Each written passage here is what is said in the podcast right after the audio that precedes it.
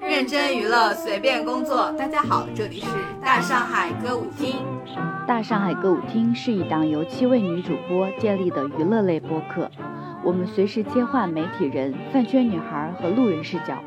关注所有和娱乐相关的内容消费。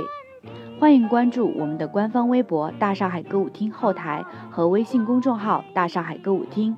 了解主播们播客装不下的有趣灵魂和幕后花絮。为什么？为什么我的手机总是掉地上，你却从来不掉呢？哈哈，因为我拥有大上海同款超耐用手机支架，一个更比六个强。妈妈再也不用担心我的手机摔坏啦。好消息，好消息，特大好消息！大上海小卖部开张啦！精美周边现已上架，店铺地址请在 show notes 寻找。如果找不到的话，可以去大上海微博置顶或去找张嫂问路。大家好，这里是大上海歌舞厅，我是老袁，我是白玫瑰。本期我们又邀请到了好朋友大众波普的主播大宝，大宝跟大家打个招呼。大家好，我又来啦。之前不是说过嘛，我们要狠狠凝视一下男演员们。那我们本期就先拿娱乐圈下海的选手们开刀。经常听我们节目的人，可能对下海选手这个概念已经比较熟悉了。但是如果有新朋友，我们在这里为大家解释一下，下海其实就是拍耽改或者耽美剧的别称。哎，不过我也好奇，为什么说是下海呢？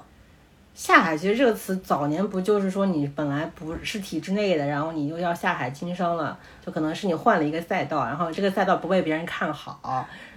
所以叫下但是蕴海。含蕴含着巨大的财富。对，是吧它是可能它是个蓝海还是个红海，就看你怎么游。反正总之有很多演员都通过这种途径成了顶流，概率之高远远超过一零一系选秀，因此单改选手也一直被称为带爆选手。但是呢，单改男演员就像早些的花瓶女演员一样，是个套上就摘不下来的名头。以下都是大宝写的啊、我来念一下。纵观娱乐圈，单改剧就像个围城，进去的人想出来，外面的人想进来，没红的想捞一波赚个流量，踏入红圈的想摘下这顶帽子。毕竟一朝单改出身不好，俗称上岸。所以，我们本期就将对吃尽单改红利的六位男演员进行单改后时代的全面评价，看他们究竟上岸成功了吗？这是六位吗？不是八位吗？啊，八位吗？纠正一下，应其实应该是应到八位选手，但是缺席一位选手，所以十到七人。他被限制 出就出入这个节目了是吗？待会会提到，然后我感觉这也像一次职称评定吧。我们这次三个人又做一次 HR 和部门主管。然后对此呢，为了体现我们的专业性和我们的客观，我们请大宝老师设置了非常详细的 OKR 考核表，让一个从来没有填过 OKR 或者 KPI 考核的人大开眼界。所以我会把这张表放在我们的 show notes，大家如果感兴趣的话可以去看一下。然后下面请大宝老师为我们宣读一下我们的选人标准。哦，选人标准其实简单来说只有三条。第一条最重要的就是这个人还留在娱乐圈里面。然后呢，因为单改这么多届，总是有人已经就是慢慢的就再也看不见了，有人变成了主播，有人变成了微商，有人就变成了一个名字。然后呢，所以第一条非常之重要。然后第二条呢，就是这个人有一定的名气，他是个名人，但他不是个人名儿。然后其实跟第一条差不多。第三条就是他有呃一些剧或者作品可以拿出来值得讨论。如果他这个人呢做过片刻一时三刻的顶流，那就是最好不过的了，能够让他的简历发光发热。这哦是三条选人标准。嗯那我们要不然就趁这个机会，顺便把单改选手分一下类。嗯，因为单改选手他们其实也不是所有人天生就是 海里的人，我是觉得有些人就是天生就是干干这行的， 就是他出道的时候就是以这个出道的，所以他，呃，在我心中是个天选单改人。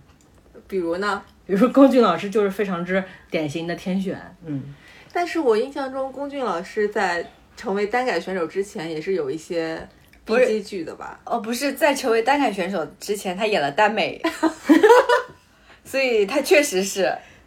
也是就是柴鸡蛋的那部那部剧，那部叫《锋芒》，对，呃，对，好像改改名了，不叫凤凰，就是播出的时候不叫凤凰。哦对，反正是跟另外一对对个对模特出身的男演员进行了一些非常赤裸的互动，我还看了，当时这这个剧就让我非常之幼小的我心中产生了一些冲击，所以当时后来龚俊老师成为了就是三点零时代的领军人物，我就对他有一些莫名其妙的，哎，怎么这里还有你的这种感觉？原来他和单改这个圈儿有这么深刻的联系啊然。后还有一个人也是黄景瑜跟许魏洲也是天选，他们也是柴鸡蛋老师拍出来的嘛。那柴鸡蛋老师不愧是内单娱圈儿单 改耽美哦，他说他不拍单改的，不能叫他单他改。耽美人，耽美人。对耽美之母，。就他们三个人其实都是从柴鸡蛋的的他的能能算作品吗？他的小片儿里面走出来的能算能算。哦，当时 对他们还上了正经的视频网站 呢。那个剧就 黄景瑜和许魏洲那种剧是可以上视频网站的，是吧当时上的时候，国家还没有禁止，就是我们一般都是说先试探这个底线， 然后试探不行了再下架，他就属于那种，啊，且它嗯，是所以底先上了。而而且就我浅薄的认知里面，他们这个底线还非常的高。我觉得内娱再也没有这样达到这样子高度的作品了。对，底线及天花 板。那第一第一类就是天选嘛，第二类就是属于半路出家。我个人认为它是一种曲线救国式的下海人，就他可能在原先的赛道里面，就是我怎么演，我怎么扑腾，别人都看不中我，那我就破釜沉舟一把，那我就直接变成单改选手了。嗯，举个例子呢，举个例子啊，鞠老师算吗？他他他就是典型代表人物， 就是你把单改认为是一个出身不好的一个判断的话，按他之前拍的那些东西，算是正常的作品嘛，但是并没有很多人看他，包括他演那个什么新编程浪子吐血都吐成那个样子，也并没有说。非常非常非常的红，直到他演了《镇魂》之后，他才知道哦，原来是他呀。最后一种人，按照类型来分的话，只有天选跟半路出家嘛。对其实还有就是时代在变化，啊，事态在发展。还有一种人就是我已经下海了，但是我的作品播不出来了。就无效下海，也有就是这刚吃了脚丫子，然后这海没了的。就比如说我年初那个只放了八本集八集的那本剧，张新成和那个斯辛格的那本《光渊》，我就看了八集，我正准备，我哦正开心呢，然后这海没了，但至少这他还播了八集，还有一些不是那个范丞丞跟那个谁的，呃跟王王安宇啊嗯王安对哦对对对，然后那那本，因为我们我们之前做过一个节目，就是呃在三点零，就我们把我把山《山河令》定义成三点零，它红了之后，当时我们还做了一个预判，就是把哦已经在播了，或者说是呃在拍的那些，就我们称之为单改一零一，然后啊一个个盘点，非常之认真。到了二零二三年再看那期节目就是个笑话，因为一本都没有补出来。哎，但是我觉得他们虽然没有播出来，但是他们也吃到了海的红利，因为单改这个作品的属性非常特别，正片是一码事儿，花絮是另一码事儿，还有包括路嗯透是另另另一码事儿。在他们当时拍的时候，就有很多花絮，大家站姐都存了花絮嘛，就为了播的时候能够赚钱。对，这是一条产业链，对，所以我觉得他们其实已经靠那个吸引到了一些单改粉丝。就等着这饭做熟了，结果就火也升不起来了。嗯，但是这些人好像也在其他赛道里面崭露头角了。嗯就是我想知道，嗯，当比如说像罗云熙这样的选手啊，他嗯，今年不是也播了一本笔记的仙侠片吗？长月烬明，对，然后也收获了一定的成绩，虽然这个成绩我不能判断它是正向的还是负向的，但他应该也不再期待这个片子能够播出来了吧？ 但我觉得他不是需要这个片子呃非常需要的那种，就是不是极度需要的那种，因为他演完那个跟杨紫的那个香蜜的男二，他已经飞升了，飞升了之后，他后面的剧都是大男主剧了。消灭之后才拍的那个。对对对，所以。就是我觉得那个时候，就是他是需要他成为一个顶流，但其实他已经不是那么需要那个位置。就从他的发展道路上来看，那可能是那本剧里面另外一位也需要吧，哦，有可能另另外一位另外一是位叫陈陈陈飞飞宇宇陈老 师，哎，他陈老师，当时确实很需要，很需要他当时没有作品，是，但是嗯然后就想一口吃成个胖子，就是 是一 B G B L 两手抓。对，他他 B G 也抓起来了，只是他自己没有抓牢而已嘛。嗯，对，那个事儿对他影响大吗？我觉得他因为家底比较厚，我我想说有人有人替他兜底了， 经常看到一些小道消息，就说嗯、呃家里对他进行了严格的管教啊之类的。阿 Sir 请坐。 就为他成为顶流的道路上扫清一些障碍。这就是一个连续学习的过 程。你看，互联网和娱乐圈对它容错率就很高。嗯，好的，那我们接下来就正式开始本期节目吧，跟大家讨论一个我们最开始的预设，也就是单改究竟算不算出身不好？在这个问题上，我跟白玫瑰老师呢是有截然相反的这个意见的。我可能是我自己的就是内心的这个问题，我一直觉得这是一个见不得光的小小爱好，只不过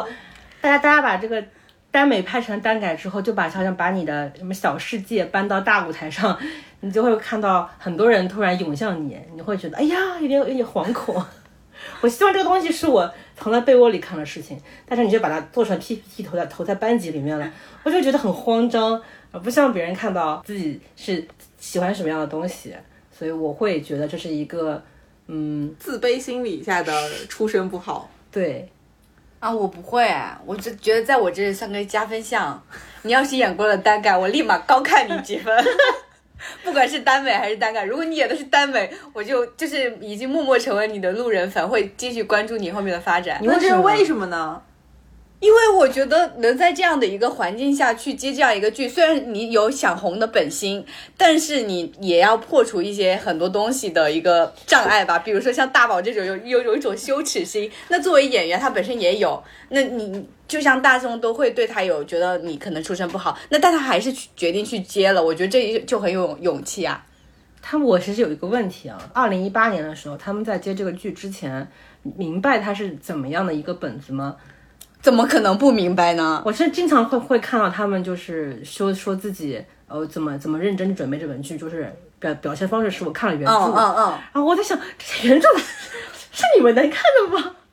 所以就不可能不知道，就是大家都揣着明白装糊涂，只是不能放在台面上来讲。我只看到有一个，就是当时另外一个耽美之父，另外一个叫什么我忘陈了，陈鹏是不是？，呃，对，应该是叫这个名字他吧。那个谁辱不识丁的那呃，个实辱不识丁的那个嘛，就是他有一个里面的配角，他说他接了演了之后才发现这是一个这样的剧，他觉得是三观不正的，所以他就有在撕这个事情。就是只有这样一个演员，啊，那你如果是这样的情况，我会觉得你很不认真，因为你都不了解你自己在拍什么玩意儿。但是他是一个配角，他属于那个少爷旁边的那个太，有点像太监，也不像公公，就是管家这种角色，所以他可能不一定知道，是可以理解的。但是你作为男主角，不可能不知道这是一个这样的概念。那老袁觉得呢？我是从一个对他们资源有没有影响这个角度，就如果你是出身不好，意味着你后续的晋升会受到影响，但事实上并没有啊。 就是你不管从一点零、二点零、三点零，他们都是因为出演了单改获得了巨大的流量，反而在这个娱乐圈越走越顺了。那你说龚俊老师他如果没有买演《山河令》，他能够后续成为这么多品牌的代言人，接这么多戏吗？就凭他那个演技。你这已经带了预设，这不客观，这个 HR。然后我从大众口碑的角度考虑的话，我觉得大众应该也不在意他们吧？就不会认为这是一个污点，对，嗯就是当做普通人在看，嗯，就你说的大众是非单改粉丝非单改粉丝会去看单改剧吗？会吧？就是我感觉他们会当做一个影视作品在看吧就。是我我觉得单改跟耽美之间的区别就是，如果你事先不知道这个这个剧是什么样的类型，你可能没办法从一些互动里面抠出一些糖来来吃的，你可能就当成一个剧情片来看。但如果你是知道这个设定的话，并且从很多花絮里面已经预设这两个人的关系，那么你看的时候就会在在他们演技之上加上了一些脑补。我身边有一个例子，就我姐姐，嗯，她是陈情令的超级粉丝，她的人生只有两部人生之剧，一部是那个《来自星星的你》，一部是陈情令。但是我那天问了她，她并不磕两个人，啊，那他是怎么看这她个剧也的？不觉得这两个人有什么，她就是她非常 非常喜欢。非常正派的在看这部剧。，对，我当时也也感觉非常震惊，当时《陈情令》的情况是有很多男生在看，也是当做什么新武侠在看就吗？他们是当成国风武侠片在看的，并不知道这两个男的中间会有什么啊纠葛。他只是哇，这是感情很好哎， 就是他是这种判断。所以单改是吃到了这样一个模糊的红利。对，的。所以我觉得他们受到影响并不是很大，嗯不像选秀就是那种就是在你脸上有印记的那 种，就你刻了一个字儿，就我感觉非常强烈的属性就是你这个人提到说他以前参加选秀是秀人，哦还有那种主播或者网红来做演员的，啊他们也会有一个明确的标签。对，但是反而单改不会有一个。我我觉得单改还比选秀好一点的是，他们还可以靠自己实力去翻身，但是选秀可能就是因为本身在演技方面就没有这方面的内涵，就没有办法通过一技之长在社会上找到一个工作这种感觉。我说起来那天我去看《封神》，看这之前坐下来之前，有个男的在我后面说话。然后他跟他女朋友说：“哎呀，这个电影听说没有小鲜肉，也没有那些选秀出来的人，所以应该是不不错的电影。哦，大家会觉得单杆选手身上有什么共性吗？这是我一直很好奇的一个问题，就是像我们经常说有一类人，他们适合去演古偶，是因为他们身上有什么比较偏古风的气质或者怎么样。那你说被选中去演单改的人，他们是身上有什么气质吗？因为大概很多都是，就是比如现在已经红的这几部嘛，很多都是古古装片啊，然后也需要穿古装的。嗯，但是就是现代的话，现代有有有红的吗？啊，有，朱朱一龙他们那个不是古装啊，他们是混穿，就古装也穿，然后现他代们那装边也穿。有古装，我怎么知道？但他的古装是因为他们变成了另外一个前世的角色，所以他们需要穿那些衣服啊。 哦，就我你觉得共性有哪些？我觉得是因为很多其实是小说改编的，它有原著的，所以你要看贴脸不不贴贴 脸。贴脸就比如说，也有些，比如说柴鸡蛋选角，他就说我要一八八以上的，我要一八五以上的，什么样什么样的，有什么气质的，大家都会觉得就是柴鸡蛋严选嘛， 觉得他选出来送送进来娱乐圈的这一批是，嗯，在这个外貌品质上是过关的，嗯，在一点零，就他最早那本在上映之前那本，可能嗯稍微有一些降低了标准 啊。那本我之前看的时候我还追过嘞，是什么来着？叫《逆袭之爱上哦，情这敌》是他的，我以为是是是陈红他的，我可能看是了两个人合作的。啊，当时就看了，就是身高这方面可能是达到了，但颜值方面比后面这本上映稍微差一些。如果柴鸡蛋在当年遇到了魏大勋，魏大勋有机会进入柴鸡蛋姐姐的原选吗？要看他小说库里面有没有合适的男主，他他他拍的小说都很，唉， 我觉得还蛮分明的，就是攻受的气质还蛮分明的。哎，那有点像一八八系列，是不是？我不知道你们有没有看过一八八系列。一八八应该你指的是水千城吗？对对，水一千八八城男团应该是对啊， 我以为你说的是那个。是是是，水千城的男主全都设定是一八八以上的，所以我一度分不清楚柴鸡蛋和水千城，因为他的男主也是那种攻受分明的。水水千城也改编了很多，我也看过。嗯，他也改编了一拍些，哪些啊？比如说呃，我一下子想不起来，但他我嗯那是看可以过。改编的吗？但是改编的就可能只剩下一些，就是骨皮了，没有什么骨相了。就在最早就很多人混战的时候啊，有一本小说，它是拍成 PPT 版本的耽美，是什么？叫做哎我忘了那个名字，反正它是它不是一个剧，它是把两个人然后在现场拍了一些照片，然后组装成了那本剧的场景还原。当时我看惊了，我说哇，还有这种操作吗？他已经渴望到这种程度了吗？针锋对决是水先生的，对吧？对我看了那个，只是用了他的一个角色，很多东西都没有拍出来。那所以他算单改是不是？他那个时间很暧昧，因为好像就是上瘾已经下架了还是怎么样，反正就是处在一个很暧昧的时间，要不就是拍了但剪掉了，就是很多就没没有非常能看到剧情走向的东西，好像嗯哦，就看过的也可以过来补充一下，因为时间实在太久远了，这应该大概是一六一五年的时就候是吧对非常早，你刚刚不是说有什么共性吗？嗯，其实会有一种跟什么东西都能有产生 CP 感的那种气质，就是他们看一本书都有，就看杯奶茶都感觉哦他在发电那种感觉，就是他眼神里面一定要含一些情愫， 不管对什么东西都要有那种感觉。主要是看眼神。我感觉单改很多戏都是需要用眼神去传递这个剧本里面本来没有应该有的东西，它没有写出来，所以你需要用眼神去传递，所以你眼睛一定需要一些能力。想到了朱一龙老师，是不是就是眼神戏比较出他彩？单纯好像是因为眼睛大了。那我们顺势就可以讨论一下，就单改需要演技吗？就我当时提出这个问题的时候，大宝一直夸我提了一个好问题， 就很难评。因为我们以前讨论古偶的时候，好像就说古偶它因为有很多氛围感的加持，所以演技上是可以做一定让步的，他哎，你们当时说的古偶的氛围感指的是就是服服化化道道以及配音，哦，还有一些特效是吧？嗯，但我觉得是一样的，就是我觉得看 CP 感，就是有些人坐在那就有 CP 感的话，你就完全会忽略他这个地方是不是演的，是不是需要这么演。演技啊，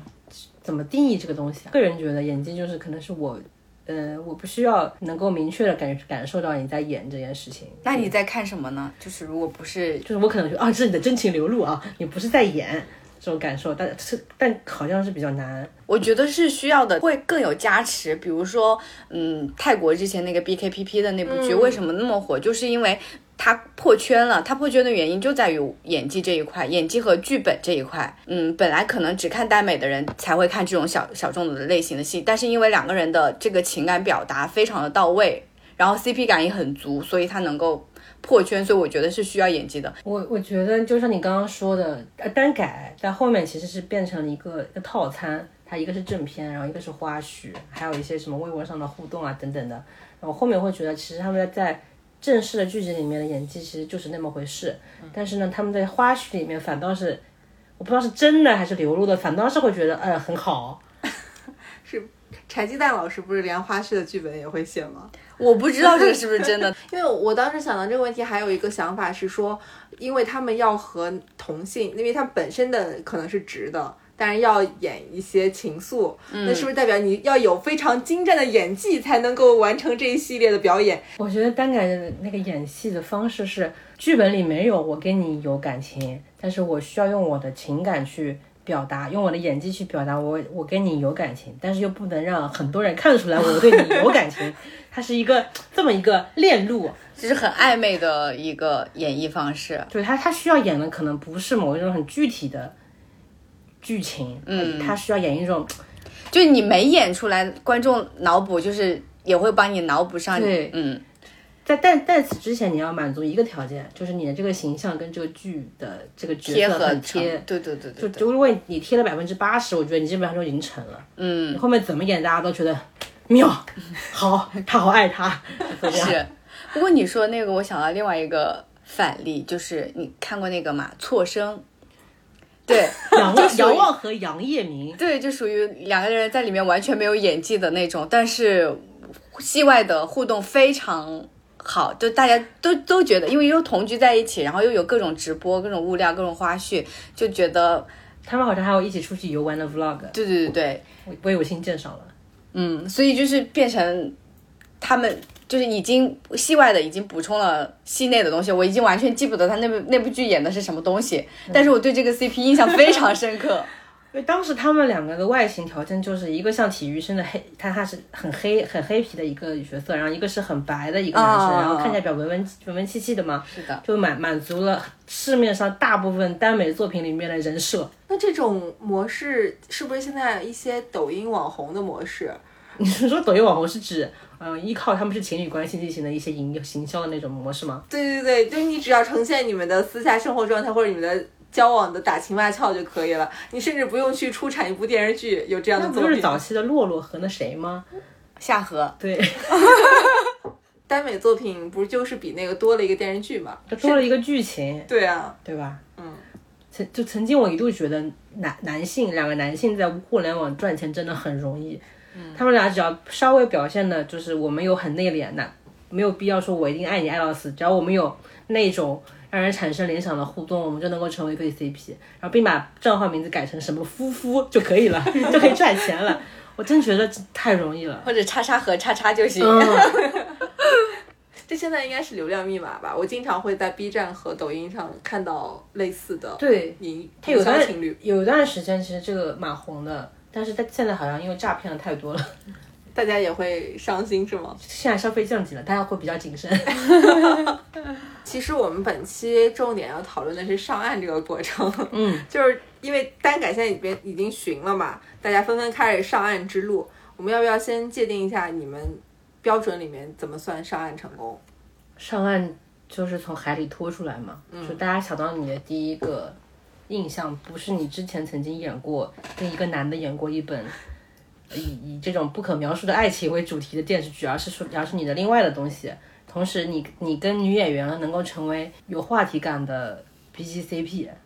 就大家哦那想、你这个要求很高啊。 啊，是是，就是但就比如说你，大家已经不能联想到你跟另外一个男的之间的关系的时候，那么你是第一步，第二步是你可以和其他性别的呃演员进行互动，可以拍出其他情感的电视剧，友情跟亲情都可以，就是大家会对你的性取向产生模糊，就不再关心你是不是爱男的这件事情。还有一个要求就是，如果你在耽改圈是顶流，那么你你也在内娱拥有一定地位，你也可能成为顶流。但是，就跟流量变成实力派是一样的路径，就你不再只是依靠流量而生活的一个人。我其实也这样想，就是大家提起你的第一印象不再是你曾经的那部作品，就是你豆瓣输进去，下面带带的名字不是《陈情令》《山河令》上映这些东西，而是另外的片子。这个时候你比如就《消失的她》啊， 那你就成功了一大半了呢。 或者是你已经转移赛道了，就是你不再是一个演员了，你可能转到歌手或者其他领域。 你可能演话剧去了，有可能。嗯，我觉得这种也可以，就是你在自己的领域里无法再攀登高峰的，你就换座山也，有可能在泰国开演唱会，反正就是另外一种路数嘛，或者变成销售。 都都可以。这么想来，其实彭昱畅也演过单改，嗯，就对是啊那，本列传》《刺客》呃什么列是叫《刺客列列传传》吧？嗯对，他但但他不是慢慢的有了自己的代表作吗？白玫瑰呢？你觉得怎么算上岸？我比较简单，我就觉得他有这一部之外的代表作，不管是综艺还是呃剧，还是任何其他的东西。或者说你在娱乐圈里的标签不再是另外一个人，就是你的相关词条下面不是谁谁谁和谁谁谁，而是谁谁你的名字后面是其他的名词，类似于那种小花要转型成实力派嘛，其实是差不多的路数，只是他们需要突破的标签非常之多。 我其实觉得内娱对男演员很宽容的，我觉得流程上，你只要演一个呃角色，比如说你是爱国战狼也好，你是斯文败类也好，你或者是什么硬汉猛男都好，只要不再是之前那个形象重复了，然后那个角色拥有一定的话题度，那你就 OK 了。我觉得是因为粉丝也比较呃事业心和宽容，他就觉得，第一个是他觉得，如果你呃能够演到其他的还不错的作品，即使不跟我们的 CP 搭，那也就说明就是你受到这个外面圈子的认可了，就是他会觉得非常骄傲。另外一个是哦，那已经破圈了，对，另外一个是，就是只要我能在各个地方看到你就行了，就可能、啊对，我不一定要求你一定要跟谁谁谁捆绑或者谁谁一夜。像比方说泰国，其实不太这样，他就会觉得你不不能一婚、二婚、三婚、四婚，就是如果你能够跟你原版原本的 CP 一直营业的话，他们很开心。如果说你选择了其他新的 CP，可能还会受到一些责难，这样子，不管男的女的。那他们不就可以一直跟一个人捆绑下去？可以啊，有有好几对都是这样，一直跟一个人捆绑，现在已经传的结婚了。 我略有耳闻，因为我同事跟我说，我同事是科这对，是不是叫 BKPP 啊？ BKPP 还有 Off 干也是，对对对对对对对然后因为他每次就是跟我提到他们的时候，都说他们在我心中已经结婚了。我其实真的以为他们是已经就是有合法程序的那种了， 就这种认真程度会让我很惊讶。我也经常听到相关传闻，每次都传闻他们结婚了。是因为泰国会，呃，如果你这对 CP 红的话，就是剧方或资方会给你拍一部一部一部又一部的戏，不同的题材的戏但，都是需要你们两个演的。对，，都是你们包两办个婚演。姻，嗯，对，哇，泰国确实有点东西。那我们内娱的粉丝就是虽然抱着这样的期待和这样的愿望，但是永远不可能。就是可能剧没播完或者节目还没结束就已经要开始解绑了。他们好像从剧的中后端就开始解绑了，因为内娱只能拥有一个顶流嘛，你或者是我，那我们俩肯定要斗一斗。那我们能顶峰相见吗？顶峰相见这是非常成熟的话术了，在某一些比较年轻的粉圈里是不可能存在的，什么顶峰相见，笑话。山头只能站我加爱豆一人，你的山头只有足尖这么大， 只能站一个人。然后刚才白玫瑰说上岸第一步先斩一中，是的，是的。就是你一定要先跟你的 CP 割席，就是你一定要独美。但我觉得这独美的这个姿态很重要，咱们中老中国人非常重视体面。就是独美见人品。好像目前几对解绑的还都比较和缓吧，就是至少正主方面是比较体面的。这很就是你说正主要不体面这件事情也比较困难。我得我要怎么样不体面？变了就是我微博艾特你，从此之后不要叫我兄弟， 啊这样子才叫不体面 嘛。啊、并在业界放话说这个活动有我没他 之类这种， 可不可以把我们俩名字放在一 起？但这难道不是现在所有 CP 的现状吗？嗯，B G 好像还好，单改选手 CP 基本上都不会同台吧？你看看上面让同台的人大不大？比如说这个月什么大湾区的晚会，我让你得同台，你不得不就得在同一个场合出现吗？但是也有一对解绑相对不太体面吧？因为那一队已经没，还还有个人没了， 消失了。但那个其实，在明面上是不是也没有那么不体面？有吗？因为他们这队，我我们要先把名字点点出来 嘛。当然，哦，就是龚俊跟张韶涵这一对解绑的过程，是因为他们其中有一个人变成了素人，嗯，素人可以做一切事情，素人还可以开演唱会， 对，素人还可以在 ins 公开说一些呃视视频，发一些视频言论，那其实关于就具体上岸这个环节，就是在大宝的那个 OKR 考核表里面就有一整个栏目都是和这个相关的。嗯，我们可以各自说一下我们对于我们今天参赛的这七位所到的选手的这个环节的打分吧。可能包括的内容就有与 CP 割席的姿势、对自己的认知、大众的认知与偏差，还有流量的持久力这些。本次的参赛选手分别是一点零阶段的黄景瑜、徐魏洲，对黄景瑜，大家给他这个阶段的评级是 A B C D 哪个级别呢？我其实给了他，因为不是里面有五个小项嘛，其实我给了他有三个 B，一个 A，一个 C，你就综合一下综，合应该是 B 等级。那我应该也是差不多是 B 等级，但是我有两个 D，啊，就是两个人的个人生活舆情。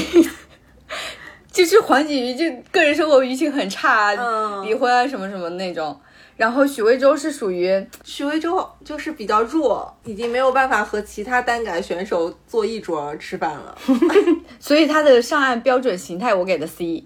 我也是，嗯，然后因为我里面其实还，因为我当时判断说上岸其实是你这个人还红吗的意思，对对对对对就你是这是不是可以在娱乐圈独立行走嘛？嗯，那这里其实里面有一个包包含像是代言的品牌，徐魏洲根本就等于说是没有，嗯，他最近的一个跟就就是跟这些外界资源挂钩呢，是他参加了 Ken 总的一个什么什么看秀，啊、然后他最高拥有的 title，人家一查发现是什么什么什么 Tiffany 的什么品鉴大使，就类似于这种，就是很非常短期虚的的那种名头。嗯，所以我给他的是一个 C 的形态我也是，C 的一 C 的评分嘛。一个是商务这一块也是跟大宝差不多，没有什么商务，但是另外从作品那一块，其实他是有过资源还行的时候，就他跟宋茜演过一部剧是吧？还是张天爱，哦，我知道你就说是那个，演过，对，嗯就对是他，而且是男主他演的，他还是不缺男主剧的，但是对他这些剧都很扑，对就代表他流量真的不行。是的，所以这里就给了他 C。所以我综合，我估计许魏洲是 C，然后黄景瑜可能是 B。因为许魏洲，我觉得他对自己的认知非常的奇妙。他有段时间说自己是歌手，然后呢，他又后来又变成了演员，他最近又去演话剧了。所以他到底是在娱乐圈是一个怎么样的存在？大家知道他的话，还是下面会挂上“上瘾”两个字。但我他但他的 CP 下面已经是《红海行动》了，对 啊，那没有办法比了呢。我觉得许魏洲确实很弱，我也给的是 C，然后黄景瑜我也给的是 B，因为我觉得黄景瑜就是一个路线很清晰，对自己定位很明确，大家对他的定位也很明确的人。这还是可能跟资本有关，他后面资本给他规划的很明确。内娱第一当兵人是吧？ 对，在内娱服役， 是服兵 役。哎，但这现在好像已经变成一种路径了。一种捷径吗？嗯，就是你不管是上岸还是转型，好像去服个兵役都是有加持的，其实现在还有一个方式就是，呃，拍某一个类型的片，就是拍消防员题材的片， 就是就是我不知道为什么有段时间开始就消防员题材非常之多，然后黄景瑜也要去当一个消防员， 就是俗称是正剧流派的，应该叫。但他也没有夺证了。但我觉得是证据身份，就是嗯这个职业是一个就是不可能写负面角色的。对就是他这个职业就是一种超人的角色。对，你要是骂他，就等于骂这个职背后的职业是不被大众所接受 的。对，所以你就没有办法对他进行评判嘛，就可能就是嗯占领了道德高地，是的没办法审判他。是的，嗯，那我们下面就说一下朱一龙和白宇，嗯，大家在这个上岸的标准形态方面的打分情况。朱一龙给他全 A。老师，我先说，因为我觉得他这个解绑其实就是一个很很自然的一个方式嘛，就粉丝可能已经吵得不行了，就已经是没有办法再共共同出现在一个超话里面了。但 是这两个人好像当时刚刚红的时候，其实关系还蛮好，经常有一些互动啊什么的。是的，渐渐的嗯呢，就我们是同事嘛，那我们这个工作我们已经离职了，那我们就可能微信上只是互相问个新年好的这么一个关系了。对就是他们两个人之前还一起拍了那本《一九二一》那本电影，啊，我本曾曾经我一直觉得他们俩已经解绑成功了，但是当那本电影出来有个路路透，是他们俩同框的路透。那那天我首页开始过年，死去的镇魂女孩又复活了，开开始就是撒花之类的，但是很快又不见了。白宇呢？白宇啊，我看看啊，总结下来，白宇可能是个 B 加，有可能。啊，我懂，对，就是他和朱老师之间有一点差距，但是他在其他人这一块儿又有一些领先。对，我的话就是我我把他们叫做双 A 夫妇。 双 A，但是就是稍微有一点不一样，就是朱一龙可能是 A 加，然后白宇就是 A 这样子，就是哦还是会有些差异，哦还是有些差异。但是嗯我觉得他们两个还是蛮蛮不错的，就包括不管是事业上，然后个人的这个品德上面都没有很大的一个负面。嗯，白宇后面不是演的好几部戏，我觉得都蛮喜欢的，那是那个，沉默的真相，还有那个，乔家的儿女。对对对对对对，嗯，然后我当时还之前还看过他跟那个，嗯，忽演而惊吓，美不是美美人为线吧？但是呃不是美人为线，是是叫美人为线，就是破他跟案剧那，他跟那个矮矮的那个胖胖可很可爱的杨蓉那就是美人微笑啊，那就是美人为线那部剧我也看，我还蛮喜欢的，所以就是他有其他的作品我都蛮喜欢，反而《镇魂》这部其实我没看过。其实我觉得白宇或许演这个角色，我还蛮就演这个叫什么名字的，当时《镇魂》里面他演不知道，我没看就。演带胡子的那个吧。啊、其实我之前就看过他其他的片子，嗯就是《微微一笑很倾城》和电影版跟影版都是他演曹光。其实我、嗯他脸在我脑子里是有印象的，只不过他在那本《镇魂》里面突然变成了一个留胡子的大叔形象。后面我就发现他在娱乐圈里面就必须以以这个有胡子的形象示人，才是他最完美的状态。本体胡子对，是他的本他把胡体，子一剃就变成了苦情男，然后我就觉得，哎，这有点妙。白宇老师和朱一龙老师在我这儿就是已经是非常优秀的演 员，就是他们俩可以和那部作品割席了，主要那本作品不是这么优秀 了，但很现象级。因为他是这个作品应该属于单改的开端吧，就火的开 端吧。对啊，明确来说，我我认为他是第一次有正规军进行这个沿路的演出，嗯，因为那个剧是什么剧啊？他是把原原著小说里面的涉及到那些神神鬼鬼的内容全部改成外星人啊，哦我的设定是这样子的。当时看，其实大家都是边骂边看的，其实受了很多苦的那本那本看那本片子，就像你们之前看《光渊》一样嘛，官员其实挺好看的， 挺还原的。好惨。镇魂是完全就是跟原著没什么关系，要不是因为主角演出了小说里面的互动，别人、大家不会觉得这是一个很好看的东西的。而且我觉得好像，嗯、不管是谁演单改剧的时候，都是他颜值巅峰，啊、是有一些加持，是有一些但是 就是这有什么原理吗？要原理来说，可能男男挚爱给他带上一些美容滤镜吧。这也是医美的项目之一，是吗？对男人最好的医美 又增加了。我给朱老师也是 A，因为我觉得朱老师这两年的作品真的非常不错，对，我觉得用不错来形容很难评上家。对，就是他的作品真的很有代表性，让他实现了一个他在这个圈子里面的跃升。嗯，白宇呢也是一样的，就是大家对他已经有非常强烈的认可了。嗯我觉得他俩形象都很好，但是我觉得白宇就是还是缺一些，它其实就是电影不太没有太多代表作吧。因为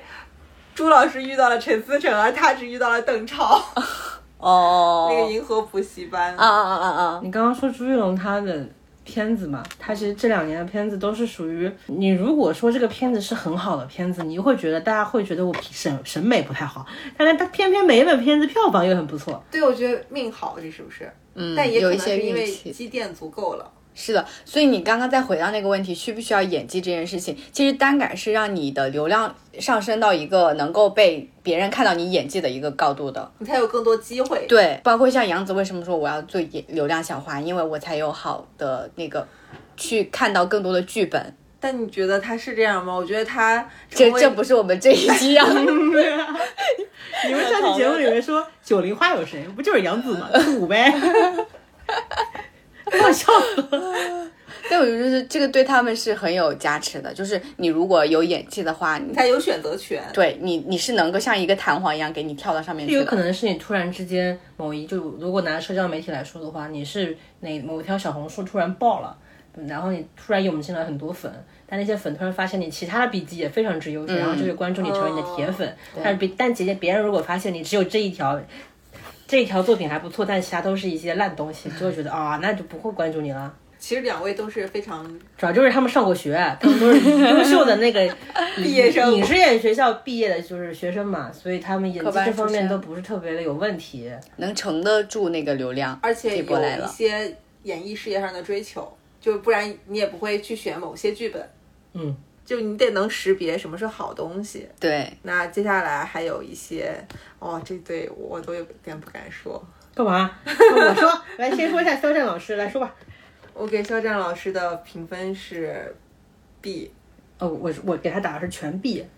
啊，我还是有 C 的，但是我发现他在我这儿属于 B 的那些项目，就是嗯什么流量持久度、品牌代言，嗯就在其他老师那儿反而是不是很重要的环节，对他来说很重要吗？对，但是他反而在对自己的认知啊、大众的认知这方面其实是很弱的。我感觉他就一直在被大众塑造，在我面前是一个面目模糊的人。我对肖战其实一开始印象不是有很深刻的，我不知道他到底是一个什么人。我他在我心中最深的印象，他上过班，啊啊啊！雪姨好像也经常说这个事学儿，设计的好像是。嗯对，说他自己工作室的那个 logo 是他自己做的嘛。然后有段时间他的粉丝就非常喜欢吹他是上过班的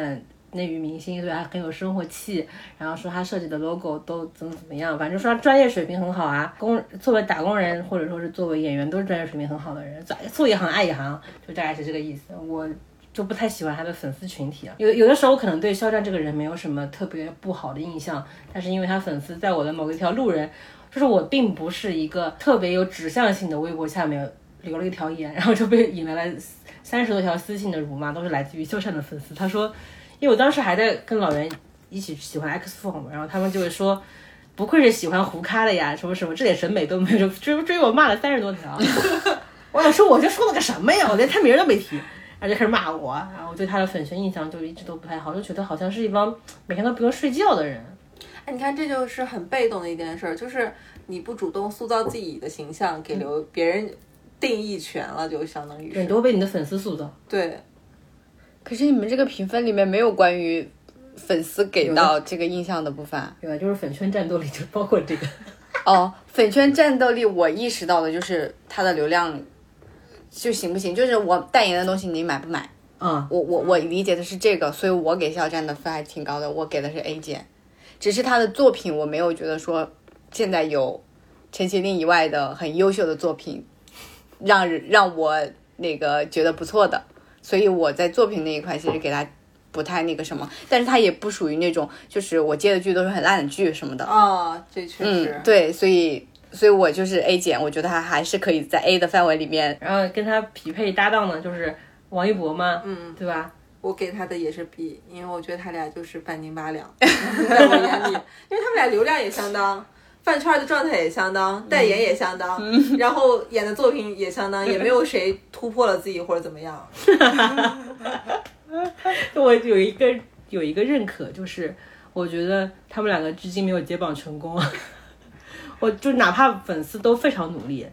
不提对方， 然后但但我至今觉得他们两个最红的代表作就是博君一笑这个 CP，嗯，而且粉他们的粉丝已经达到了不需要这两个人出现的这个 CP 依然存活的那种状态。对。他们已经脱机处理了，就这种感觉。我以前经常听别人说，有很多人很多人都磕博君一笑，我不信，直到我这一个月内工作接触了两个不同行业的 PR，发现他们在工作之余在用手机刷博君一笑的相关的内容。但我有个问题，他们这 CP 就是可能是止于二零二零年嘛，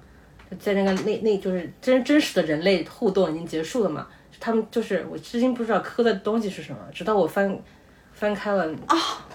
这个我知道啊，啊，他们之前不是还对照他们俩的那个呃核酸记录嘛，什么核酸时间接近，或者是核酸地区接近，就说他们俩肯定偷偷在一起，谁又去看谁了这种。这个合法吗？ 这个其实并不是他们的专利。其实上瘾的那个时候，两个人已经有过各自工作室，而且在表面上不互动了，也有至至少长达三到五年的时间里面有各站是专门扒这个的。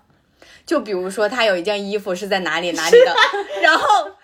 这段时间只有他去过那个地方买到了这件衣服，但是被他穿上了。像这种我看过很多，我知道这种延续的关键在哪儿，就是在此期间，你们没有任何人爆出非常实锤的恋情，或者没有公开恋情，对，就你没有就跟其他给人大类家遐想空间了。嗯，嗯，你还是和尚状态，那你就是河南的，哦，你是在另外一个为另外一个人守身如玉是吧？不是为了就是他们两个就在一起，在底下，啊只是不能放到台面上来说。哦，对对对，你真的是哦，原来如此啊！因为我那同事经常会说，你看那个谁的驾照上面怎么怎么样，啊然后有有一个点，那是肖战脸上的痣，我震惊了，那那个看到我就疯 了。或者是类似于谁谁他最近在看什么什么剧，或者在看什么什么书，然后发了哪条东西跟那个匹配上了，哦啊、或者说谁谁以前肯定也喜欢这个巴拉巴拉这种。对，你对这种行为是持有的态度是？我是我是尊重，我是尊重。刚刚可能刚刚可能言言言辞过激，但我是就本质上还是尊重的。嗯，我祝福。我也是，我觉得就是因为我之前接触到那些不俊一笑的粉丝的那些工作上的人，我就觉得呃，他们本身工作压力很大。然后嗯家庭也有很多压力，就是因为有很多孩子。这个指 示有很多孩子，就是我觉得这个是他们生活的一个重非常重要的调剂。嗯 嗯，是娱乐项目，跟打牌跟打麻将是一样的嘛？对，就像我们有一些什么爱好，那这就是他们的爱好。嗯，我就觉得一切能给别人生活带来调剂的内容都是有意义的。你这是高度上的太高了。哎哎，我的爱豆总塌房，我的 CP 老鼻翼。哎，因为你没有用大上哎海超灵验追星一手呀。自从有了追星一手，我的 CP 追一对成一双，告别塌房还得大上海。好消息，好消息，特大好消息！大上海小卖部开张啦！精美周边现已上架，店铺地址请在 show notes 寻找。如果找不到的话，可以去大上海微博置顶，或去找张嫂问路。然后最后一个选手就是，最后一个什么，他的 CP 就不讨论了。哦，那也勉强说一下吧。嗯，龚俊老师，我给他的是 B，嗯，我是可能是必必减之类的 就是因为毕竟年份还比较近，年份比较近。就是他的那个作品对他的呃影响还是有，但是又因为他这个特殊原因，就是这个中和掉了。我给的也是 B，但是我我我还是我不觉得他是能像，就是朱一龙、白宇或者肖战、王一博他他天们花那板样很，低，对，能够再往上走走的那种。他就是我我维对此不抱期他就是望。维持好自己的流量就好，对，用自己的作品维持好自己现在这些粉丝就行。我觉得他维持能能维持住现状就已经挺很不容难易了，了，很难了，真的很难了。如果他再拍一些《安乐传》，我觉得就已经离胡头不远 了。那天我看到他的粉丝的发言是，我对安乐壮很很失望，但是我对龚俊永远不会失望。粉丝是这么一个态度，这个逻辑是啥呢？可是就是他不失望的话，就是其他的要拍戏的人，如果说因为《安乐传》的失望不找他拍其他的戏，也是有可能的呀。因为那天我看到很很多粉丝对这本剧，不管是迪丽热巴的粉丝还是龚俊的粉丝，对都很这本失望是吗对这本剧的判判断就是，这是资方为了捧这本剧里面的三个新人，硬拉这两个人过来演的一个，三个新人是谁？就是我也嗯没认清。 我让我很好奇。然后他们就说，这两个演主演无论演技跟外形上都是没有问题的，嗯但怪就怪在剧组上面这个用心不良，才让这本剧变成现在这个样子。阴谋论了，开始。就是不可能是因为主演的问题嘛，肯定都是因为别的原因啊才让这本剧变成现在这个。可大家都当时这个样说，子在这部剧里面，龚俊是颜值新低 啊。什么？就我们俩说什么，大家都说，没有没有，我看了一些哦别人也这么认为 UP 是吧主有吐槽什么的，大家都 说。就是就是你可以蛮很明显的看到这本剧里面的造型，大家都不用心。龚俊梳了一个瓦片刘海，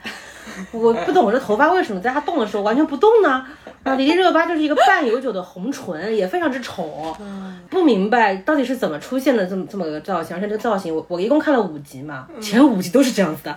我就疯了，剧情呢？剧情，非常之稀烂。土。嗯，张哲瀚老师，大家还要评价一下吗？我选的 D，要给了 D。因为因为是这样的，我是觉得这样一个考核吧，它还是要实行末位淘汰制度的。 既然其他的都是 A、B、C 都有，那只能 D 就是那个下里的淘汰他。他不管是在在美人啊 这个这个称号的一个维持上，还有什么老婆的维持上，就他就是没有什么方面是可以我能够给出 D 以上的打分的。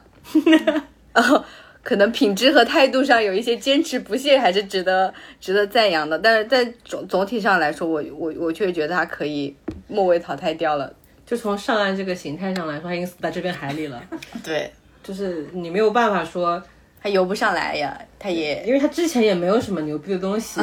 嗯，然后他自己也认为自己是一个歌手嘛，然后也经常发一些歌，但那些歌呢，其实我都听过了。哇，哦对你很关注他，你审判一下他这个他的音乐。他的音乐呢，说实话， 我并不觉得是他的粉丝所认为的那么好，是沧海遗珠，不当歌手可惜了。嗯，就他的水平，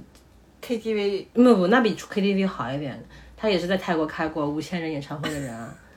但你说给 D 呢，也有点可怜、 啊，因为他的粉丝这个年年年度真的非常之牢固，啊可是就是年度能年到的这一批的数数量，是不是有？希望可以支持他支持他到养老吧。 因为因为我有认识的人是花了一万三去泰国看他演唱会的，啊，你的朋友里面还有是我朋友的朋友，不是我的朋还友。依然在保持着喜欢他，就我不知道他图的什么，他是喜欢他一个人还是 CP 我觉粉？得他喜欢的是这份坚持，就为自己而感动了。我觉得可能是因为他在演唱会的时候还唱了他的那个角色的代表歌曲嘛，嗯，然后粉我听说都哭哭了。我好像也看了视频，说都嗯哭了。说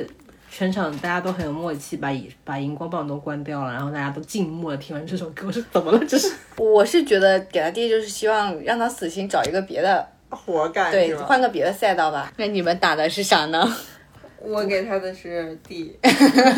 我感觉是从缺，我就是没打那那要不然就聊一下作品。作品。嗯，因为我觉得作品这部分一定要聊，因为受了很多苦。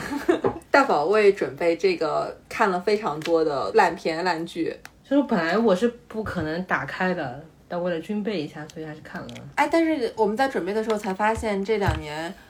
黄景瑜和朱一龙的作品都非常非常非常多。嗯，黄雪瑜的作品多到我都惊呆了。他有什么爱上特种兵，然后呢，就是是恋爱戏，他恋爱戏是他的一个赛道，然后他还痴迷在另外一个总裁里，总裁这个这个赛道里面当总裁，虽然他看上去并没有那么的聪慧，但他需要指导商战，嗯，他外面还演了那种就类似于王牌部队啊这种，真的是当这就是他的舒适区吧？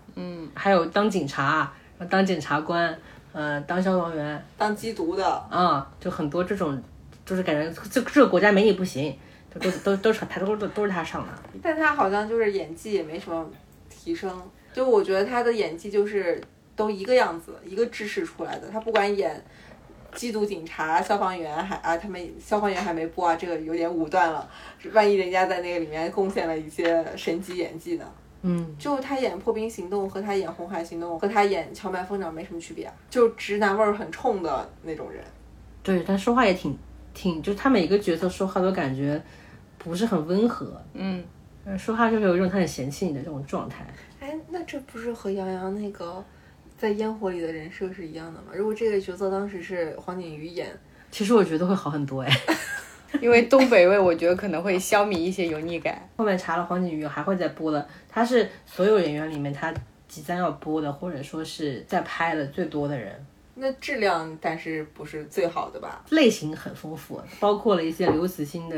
短篇小说改编的哦，对，科它幻资的，源很好，嗯，然后也包括了张艺谋监制的片子，就电视剧他也会要去演，穿越火线吗？叫什电么竞的那个是不是叫？什么《雪迷宫》，哦，不是，不对知然后道。然后他电竞的那个好像是迪丽热巴要演，行吧，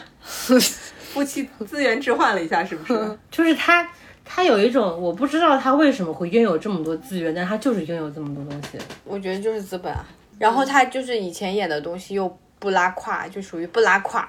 就行了。所以他们如果再爆一爆的可能性，我觉得蛮小的。那他很挺勤劳的呀。对，就是一个徘徊在一线和二线中间的吧。可以，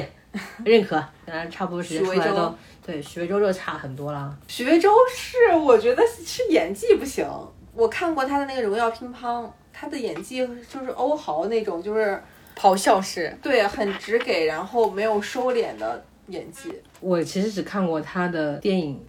叫做《中国乒乓之绝地反击》，就今年都的是些乒乓，他也是在娱乐圈当乒乓选选手是吗？ 就是他在里面演一个需要把脸涂黑才能演的一个乒乓选手嘛，嗯，然后他演的也是那种他需要演出一种桀骜不驯但身怀绝技的那种状态，但是你看他演的话，就会觉得有点笨，有点蠢。我好像看了那个片子，对啊他没什么印象。然后他后面的资源其实就没有什么特别好的，而且他之前还执着当唱跳歌手的时候，还参加过一些歌曲类的综艺嘛，天赐的声音什么的，还还参加过一些跳舞的综艺，什么新舞林大会啊，就这种哇这种，他好像在里面跳的是拉丁还是什么。他还挺多才多艺的。就参加这么多，就是你不太清楚他到底是是做什么的。嗯，对，但是也是在摸索吧。就是如果你在某一个领域就是有非常亮眼的表现，那你可能会在这个赛道里面就是彻底转型了。他娱乐圈大事件就是他晒结婚证那 天，就是迎来他人生第二高光时刻。所以你在想提到他的时候，不会想到上瘾了，会想到他结婚 了，嗯，他现在就普通做一个娱乐圈的打工人就可以了。也没什么活儿，说实话。有活做没活，在家带孩子。可以可以，朱一龙老师我还是比较看好的，因为他有一个作品好像是叫《河边的错误》，之前入围了戛纳， 啊，对，那个我也蛮期待的。我看了一下预告片，好像演出了一个人从比较正青春或者说是的嗯，状态，然后一直被一个案子拖到拖垮了是吗？，对那种感觉。啊、我看了他那个预告了。嗯，其实预告是那种有就是那个暴雪，暴雪将至那种，。对，有一点那种感觉，但比那个看上去剧情要强一些。嗯，就是演的是那种很文艺范儿的破案片。嗯，就我看他自己本人应该对这个片抱有很大的期待吧，因为他人生第一次凭一个正儿八经的片子去走戛纳红毯，应该应该很高兴吧 内涵到很多人吧，应该。因为他拍照的时候，他的粉丝都说，呃，什么这是你事业的高光啊，你什么就世界在你脚下，类似于这种话术嘛，我看到一些，我觉得确实啊，他眼睛里有光。 他之前演《人生大事》，你会感觉眼前一亮吗？那个题材好，我对我是觉得那个故事好，然后他他成为了就是能够跟跟这个故事平起平平坐的一个演员，就是你不会觉得他拉垮了这个故事，哦但是加持的话，我还我觉得还是有一些加持的。而且本身因为那个故事发生在武汉武嘛汉，然后他又是武汉本地人，对方言的加持对也很大。对，他其实还有一本片子，就是陈凯歌的，啊叫做《志愿军啊，雄兵出征》。和张子枫一起那个那个片子里面有有魏大勋，哦，还有今年的张颂文。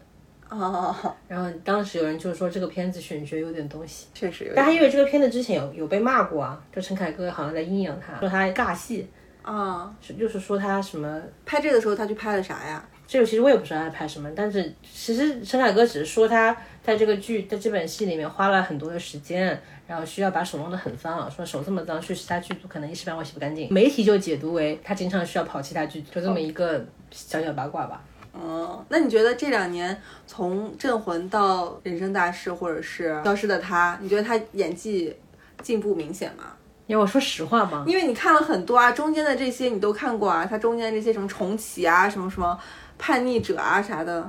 你要我说实话是不是啊？不然呢，我们这就是一个实话实说啊的、跟你，说，他连他那本《许你浮生若梦》我都看过，我觉得他有有几个演技的小小的习惯，就是他喜欢说台词的时候前面用很重的词，然后后面用气声说话，就是他表达抑扬顿挫的方式。你觉得他这两年还是没有改善？没有啊，消失他里面就是这样演的，可能是粉丝比较喜欢吹的嘛，就是说他就是脸上的五官的肌肉还有能控制，就是说这个东西哪个哪个，哦，这个我想起来，是不是《消失的她》里面有一段儿？哎，就是他这表演头痛嘛，然后嗯便不会抽嘛，嗯，然后就粉丝就是说他这段太精准了，好演员就是连面部的每一块肌肉都要被都要被会控制啊什么的。其实我觉得他演那个叛逆者也是这样子的。是不是就是那种一张脸上可以有六种情绪还是七种情绪的那种？对，，当时你们有没有记得那《白夜追凶》？潘粤明不是演两个人嘛？嗯然后里面有个镜头是一，他脸一半在阴影，一半在光亮的地方。然后他们就说，一半是他那个弟弟，一半是他本人。对他的解读都是就是这样子。其实我觉得演技一直上都是进步，可能是零点五到零点六的区别，但被别人吹起来是零点五到一百的区别，我觉得有点夸张啊。那还有就是肖战和王一博，我觉得他俩就是一对你怎么白宇落落标了？啊啊！白宇，白宇有啥啊？啊，白宇西出玉 门，他不是在一九年的时候，因为那个《沉默的真相》挺红的嘛，对后面又加了一本呃《风起陇西啊，跟但那陈个坤一起演的比较扑，所以》。我我觉得马伯庸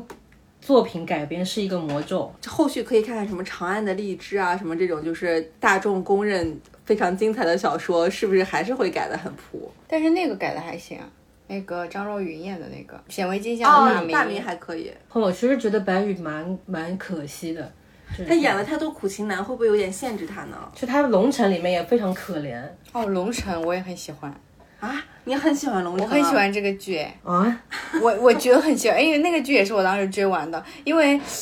我觉得当时市面上的剧都很模式化，不管是都市剧还是古偶。但是那个剧其实是让我，我因为我没看过小说，嗯，所以我可能觉得本身小说也挺就那个狗血的程度，取向很，对对对对对，还蛮特别的，所以我当时蛮喜欢的。为什么受伤的总是白宇？我真不明白。 但他真的很适合演这种苦情角色， 《乔家的儿女》里面他是不是也很可怜？ 也蛮可怜的。也是那种一家人都只有他受气的这真种。的，对所以他就是这三本片子《沉默的真相》啊，《乔家的儿女》和《龙城》，嗯，奠定了白宇在我心中内娱第一可怜男的这种这种这种地位，所以我会觉得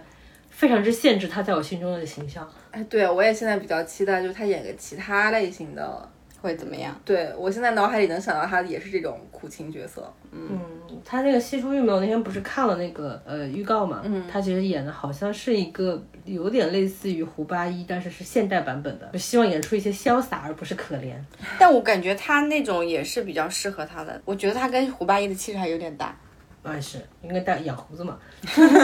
要白他很奇怪的是，他有胡子跟没有胡子是两个人。他有胡子会感觉挺野性的，他有胡子就会变成了外族人，但他没有胡子就会变成了就是受气人。然后你就可以现在说肖 战，我确实觉得没法评价肖战，因为肖战的作品也不是被大家评价的。什么意思？是被谁瞻仰的是吧？ 他只要中规中矩的完成这些，对于片方来说就属于嗯比较满意的，因为你的流量肯定够了。嗯，然后对于大众来说，就是很大一部分人就因为他就不会去看这个了。他拍的片子其实不是特别多，哎，我觉得找他演戏是一个风险很大的事儿。他有段时间好像是呃被打上风险艺人的标签的，因为有些剧组啊或者说是综艺节目组不会找他。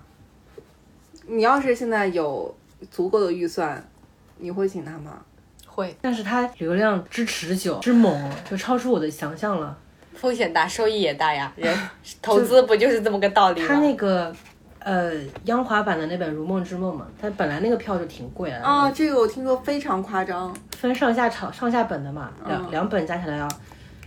我忘了是要上两万还是吧四万，嗯就挺贵的。哎，那他经过话剧的历练，是不是演技变好了？当时有请表演老师了，其实我觉得好像是有一些就长进。对啊，我们不是看那个《梦中的那片海》，对他，没什么特别的感受。他现在丝滑了一些。除了那个自金然一点腔之外，哦都还可以的，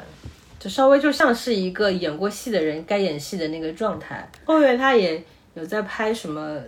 他有一本电影是徐克的，叫做《射雕英雄传他也》，他演郭靖、哦， 黄蓉是庄达菲，哦哦，就是你会觉得庄达菲本身就非常不适合古装，我也觉得是，那这个里面郭靖和和黄蓉是主角吗，也有可能是 迪奥是主角，有没有可能？王一博你比较了解，我其实也看了蛮多的，我感觉就是这两年他的电影我基本上都看了。他电视剧我也看哎，《陈情令》你当时看了我吗？看了，因为小时候我还挺喜欢的。嗯，你觉得他当时的演技和现在演技有变化吗？我们就以最新的《热烈从一个面瘫变成另外一个面瘫。我觉得是等号一模一样。对啊， 之前通过我们那期就是春节档的那个节目，大概知道我对王一博有一些粉丝的倾向，但是我认真说，认真说，我觉得他演技没有说是很好啦，》，他和肖战相比呢？我觉得肖战比他进步大。 嗯，同意。就不要再说我，因为陈情令的时候，其实其实遮盖了很多他的缺陷，因为他那那个蓝忘机那个角色不需要说话， 是的，我也觉 得。所以遮盖了很多他这个人表演上的问题。哎，那他现在巅峰时刻的演技是不是还是无无名？名，，对我觉得，我觉得陈儿把无名把把王一博拍的，像一个会会演演戏戏的的人。人对是吗？那我要去因为他我那天中午中午还在跟老袁说，我说陈儿里面有两三个镜头把王一博拍出了一种他不具备的文化气质。我要去百度一下。其实我觉得《无名》还可以的，也没有那么难我没看看了。但很多人会因为王一博不看这个片，并且把这个片打得非常烂。就是五一的时候，我看他那本《长空之王》嘛，嗯，我觉得相比较热烈来说，《长空之王》演技好一点点，但是里面还有于适呢，哦，他的整个颜值方面被于适吊打。他后面还有什么吗？王一博。呃，好说是跟陈耳签了一个新的片子叫《人鱼》，略有耳闻。对，而且我觉得陈二欠啊了他多少钱？他真有什么把柄在他手上？因为之前无名不是叫超级商业大片吗？嗯，他宣传他们宣传这本《人鱼》叫超级艺术片， 对“超级”这两个字有什么执念吗？ 我觉得陈耳就是想要证明自己。然后还有一本呃，王一博和李沁的片子叫《金色征途》，讲谍战的电视剧，哇电视剧。 李沁搭了肖战搭王一博啊？李沁从那个所有的单改人里 面入全搭锅，他还搭过黄景瑜，拍了什么《爱上特种兵》哦就是李沁老师也是一个比较厉害的，他之前那个周雨彤也是这样的。啊，对对对，然后最后一位选手，龚俊对，一直确实没有怎么了解龚俊老师的演技，通过《安乐传》终于知道了一些，就是觉得是一个天花板很低的人。然后龚俊后面还演了一个比较有名字的那个片子叫《沉睡花沉园睡花园》，演一个什么心理医生，但那个也就是很一般，因为龚俊就是一个不能承载复杂情绪的人。开朗阳光大男孩是 吧？哎，那你可以说一下你最近看那个，因为龚俊后面还上了很多综艺啦。哦，你说我看《种地吧》他来的那期嘛，我真的觉得龚俊就是一个很土的人， 就是这种土是一个褒义词，很接地气嘛。对对对对，就很多演员，嗯，给人感觉还是他有一些艺术家腔调，或者是要啊高在上，或者比较冰冷。但是龚俊就是给人一种来你们家借个锅炒个菜，他本人就是这种人啊，我觉得他就是演完之后，不管是采访什么流露出来，他的个性就是这个样子。所以我觉得他的气质也和那些高奢没什么关系吧，就是他流露出一种就是那他有什么高奢吗？ 哎呀，这个事情我要说道说道。他 LV 不是跟他有关系，走得蛮近的嘛。然后一直说他代言了 LV，但是我上上专门上 ins 上查了， 他是 celebrities，他是名人，名人，他不是啊，不是那个代言人的那个推广大使，还没到那个 title。对，它一个是 LV，一个 Tiffany，算高奢里面的吧，其他好像都是一些日化产品。是的，它可以代言荣威，但它无法代言奥迪。我我的感受是是这样子的。他可以代言五菱， 我觉得很适合。 我的感觉适合许魏洲，说实话，啊 因为许魏洲代言的是那个海澜之家， 最适合代言海澜之家的是张颂文，他不就代了吗？龚俊其实还后面要播的片子，其实你肉眼能 哦，我知道明白那个他和钟楚曦的那个现代片，叫做我要逆风去，嗯，讲的也是一个商战的创业故事。就是不会 看的。他们当时对这片子寄予厚望，就说希望打造一种全新的模式，比如说它这里面讲的是一个创业故事，是衣服品牌或者是鞋的品牌，他们打算就是就此真的推出一个这样的品牌。 哦，那要看这个剧火不火，火了这就个能退。但这个模式已经有有有有东西做过了，啊，真的吗？就是因为一本综艺，然后或者一本剧，然后做一个品牌。是那个呃潮流合伙人吗？对他们有做过牌子，然后包哦不是种地吧，不也有吗？啊，对，卖卖卖面粉，卖面粉。十个晴天，链路是挺好的，但就是能不能卖好？重点对流量这个东西，就是它不是一个肯定会有的。当时他们做这个项目的时候，肯定是在龚俊的流量巅峰时期，他们会比较看好。但是这现在就是顶流不顶了，顶流的时间也很但他是拍片子还是去年拍的？对。就当时有那个疫情的那个事儿嘛，对，说他们什么违反青岛不 不能堂食的规定。 哦，那个时 候对，还拍那个《狐妖小红娘》，哦，搭杨幂，就但是我觉得现在时还是那句话，时代变了，就是这种古装大 IP 好像能红的今年很看命。对我觉得今年暑假就是很多密集的那种古装 IP 上，但是效果都一般。他们可能是瞅准了去年《苍兰诀》那种，对，觉得大家暑假想看。但没有想到大家现在口味变这么快， 大家现在喜欢吐槽看剧，嗯，你槽点多的话，但也不一定啊。你说有没有可能接下来就有一种趋势是，专门为吐槽拍剧。对，就就反着大家的喜好来搞一套这种，不，你说专门为吐槽而生的，不是少爷和我吗？那个要求太高了，就是对创作的要求很高。是的，嗯，那我们基本上隶属了大家的前景什么的，我觉得最后要不然我们就确定一下。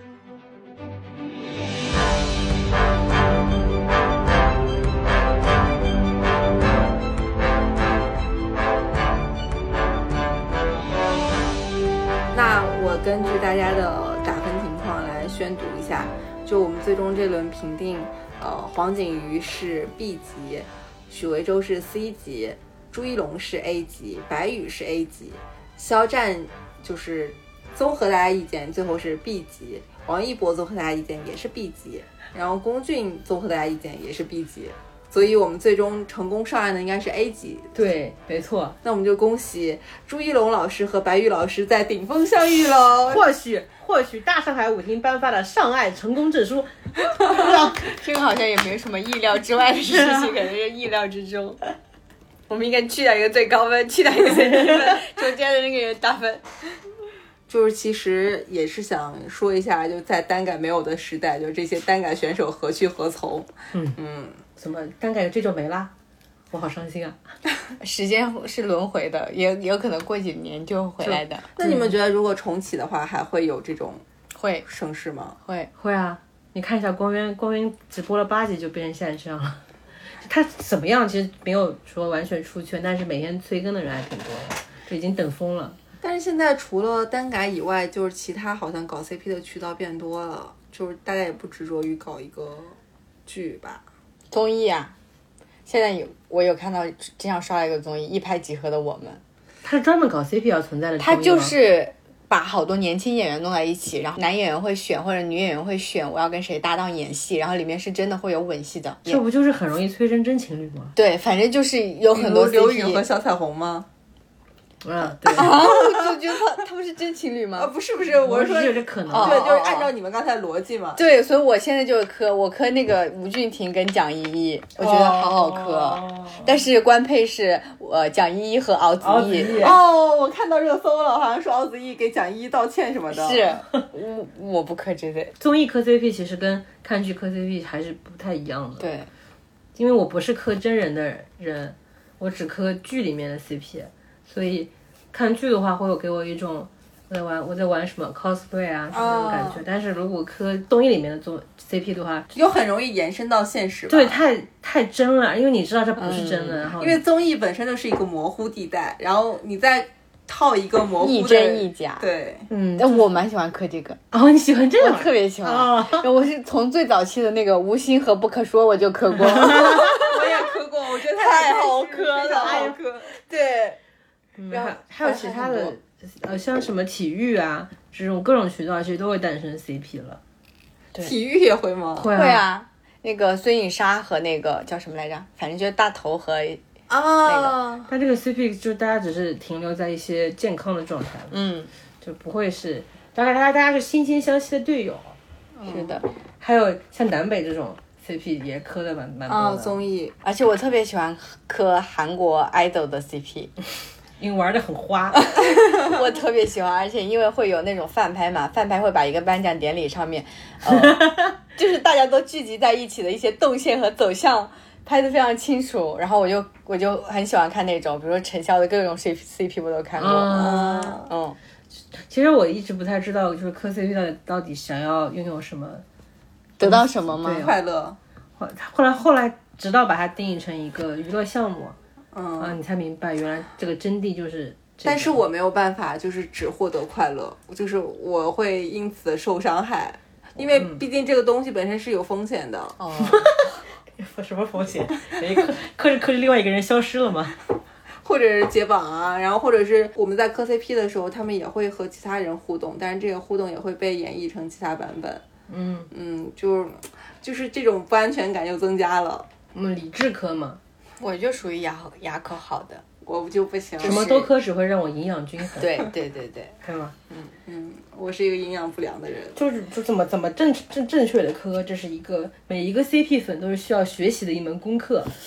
而我就放弃了这门功课，所以我在看种地的 时候，我就主动在警告自己不要磕 CP。所以你说单改还有没有？就是如果他再再卷土重来的话，我觉得肯定会有人继续在这坑里的，嗯就是人可能有一种本能的情感，就是需要磕这种东西。就是看这种不可能成真的事件。嗯，对，有 道理。好的，那我们这期就到这儿了，哦嗯，好，拜拜。拜拜，拜拜。等待窗外的热风会带来熟悉的味道，还在回忆我们分别时留着思念的讯号。